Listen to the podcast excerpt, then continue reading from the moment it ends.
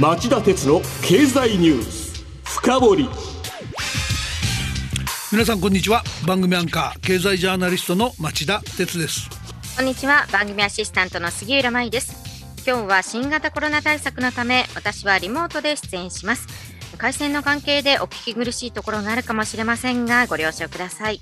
えー、今日のテーマはこちら。最低賃金の引き上げこれで貧者のジレンマから脱却できるのか？はい、えー、日本についてエコノミストの中には、えー、世界的に見て、えー、低い賃金を温存しているから生産性の低い仕事の効率化が進まない。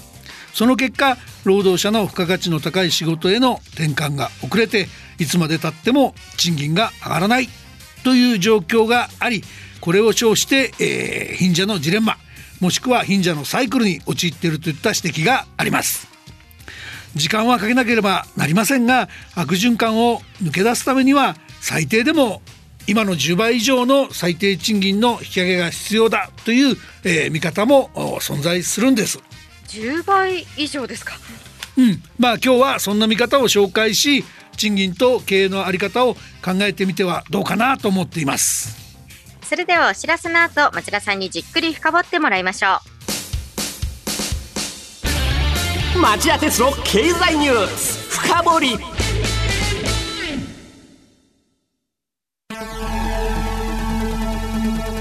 番組アンカー経済ジャーナリストの町田鉄です。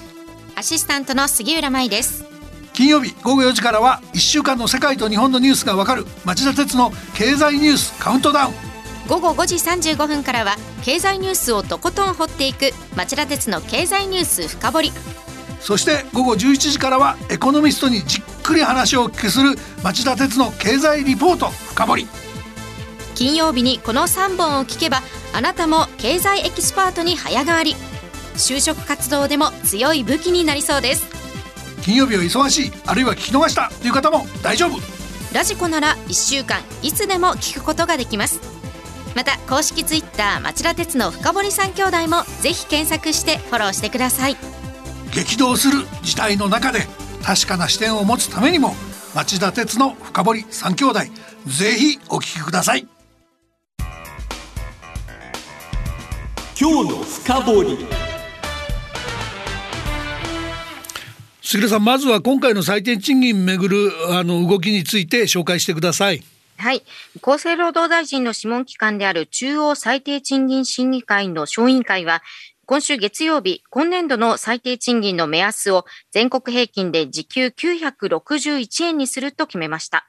仮にこの目安通りに各都道府県で引き上げが行われた場合、全国の加重平均の最低賃金の引き上げ額は31円と、昨年度の28円を上回るばかりか、1978年に時給で目安を示す現行の制度が始まって以来、最高の引き上げ額となります。引き上げ率に換算しても3.3%と、こちらも昨年度の3.1%を上回ることになります。町田さん、まず、なぜ今これだけの引き上げが行われたかを説明していただけますか？はい、あの僕もその話を最初にしないといけないなと思ってました。あの最もこの一連の議論に大きな影響を与えたのは物価が大幅に上がっていたことです。その背景にはもう何度もやってますが新型コロナウイルス危機からの経済の回復に伴う中国の需要拡大やアメリカの労働力不足ロシアのウクライナ侵攻契機とした穀物や資源価格の急騰外国為替市場で進む円安などがありました。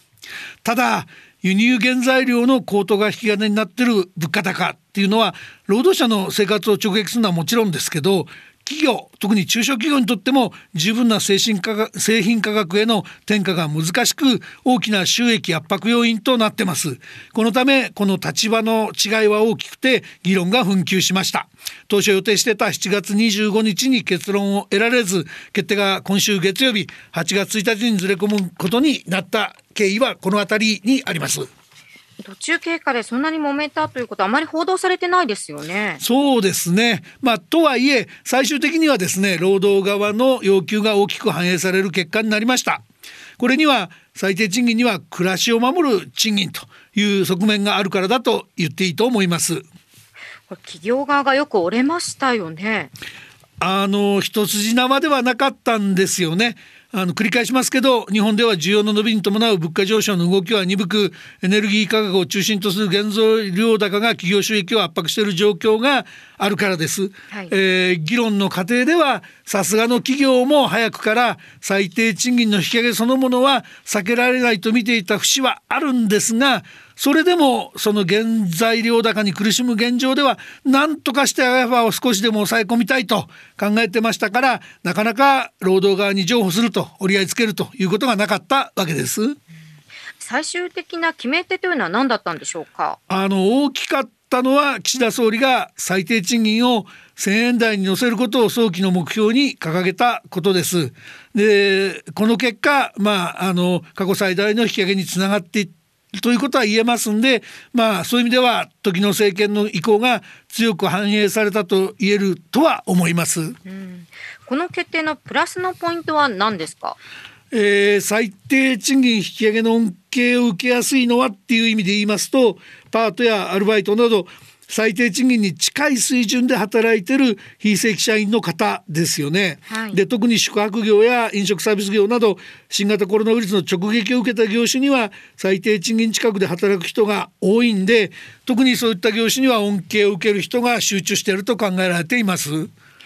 一方で課題は何ですか？まずは一般的にもよく言われることなんですけどこの秋以降の1年間資源高の中でそれぞれの企業がきちんと最低賃金の引き上げを実現できるかっていうことですよね。まあ、実は去年は改定後に最低賃金を下回る労働者の割合これ影響率っていうんですがこれが16.2%と2012年に比べておよそ11ポン11ポイントも上がってましたこれは最低賃金とあまり変わらない水準の賃金で働く人が増えてるっていう証なんですがということはその今回ですねこれまでより多くの人の賃上げが賃上げをしなきゃいけない状況に企業は置かれてるわけですね。まあ、今年はそれが加速すると見られてます。えー、ただ問題はそのそういう賃上げをしても企業が経営に行き詰まらないように労働労働生産性上げたり十分な収益稼ぎ出したりすることができるかっていうことになってきます。まあ、そこが課題っていうことはまあまああの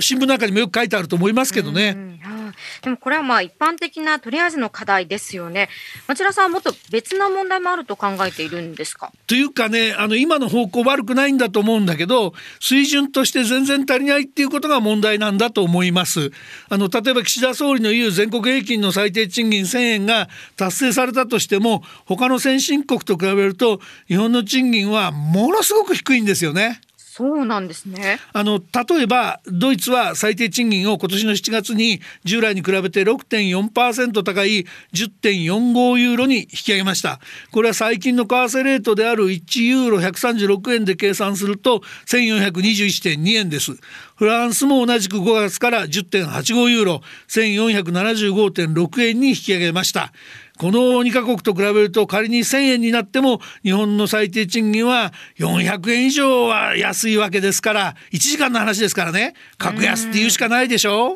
う。いやこの差は驚きました。まあ、こうした日本の安月給は実はその全体の年収ベースの平均賃金にも共通する傾向なんです。日本の、えー、去年の平均賃金はアメリカドル換算で4万飛び848ドル60セントとこれ現時点でデータが開示されている OECD 加盟の先進35カ国の中で25位に甘んじます。つまり日本人の収入は先進国では下位グループっていうことなんですね。日本は GDP では世界3位なのに納得できないですよね。どうしてこんなことになっているんでしょうか？いや杉浦さんねこれでも冷静に見ると案外当たり前に見えてくるんですよ。っていうのは、ええ、日本生産性本部によると2020年の日本の1時間あたりの労働生産性は49.5ドル。これ OECD 加盟38カ国中の23位に低迷してます。ちなみにこの順位はデータが取得可能な1970年以降で最低ということになってます、うん、そもそも効率よく稼ぐ力が、えー、日本の労働にはないってことが現れた数字ですよね。それからもう一つはこれもいつも言ってますけど企業が内部留保を溜め込んでしまって従業員に賃金で報いようとしないっていう問題もありますよね。内閣官房の新しい資本主義実現本部事務局によると2019年の数字ですけど雇用者報酬を GNI 国民総所得で割った労働分配率は50.1%これはアメリカの52.8%ドイツの52.3%イギリスの50.5%フランスの50.2%などを全部下回ってます。まあ、この2つ重なれば収入が主要な先進国を下回るのは当たり前としか言えないですよね。いや身も蓋もないですね。一体どうすれば賃金が先進国上位に近づくんでしょうか？やっぱり労働生産性と労働分配率はこの2つを上げるしかないんですよね。で問題は、まあ、杉浦さんの質問はこの2つをどうやったら上げることができるかですよね。はいぜひそこを教えてください。うん、あのですねあの今回の最低賃金の引き上げ率3.3%でしたけどこれをもうちょっと上げてしかもその継続的にまあ何年も10年近くやっていくのが有力じゃあの有効だっていう学説がアメリカイギリスフランスドイツあたりでは近年すごく有力になってるんですよ。えー、でそうすれば企業は業績を維持拡大するためにもう一生懸命労働生産性の向上に取り組みますし同時に従業員のやる気を引き出すために労働分配率もしっかり引き上げざるを得なくなるとこういうロジックになってるんですね。